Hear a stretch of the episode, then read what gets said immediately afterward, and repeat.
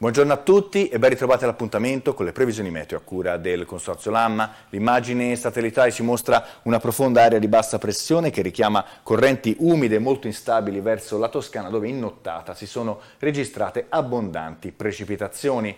Andiamo a vedere le condizioni meteo attese per il pomeriggio sera di oggi, cielo molto nuvoloso coperto con precipitazioni diffuse a tratti persistenti e abbondanti sui settori occidentali in arcipelago. Venti moderati eh, di scirocco, mari fino a molto mossi o agitati a sud dell'Elba, temperature massime in aumento.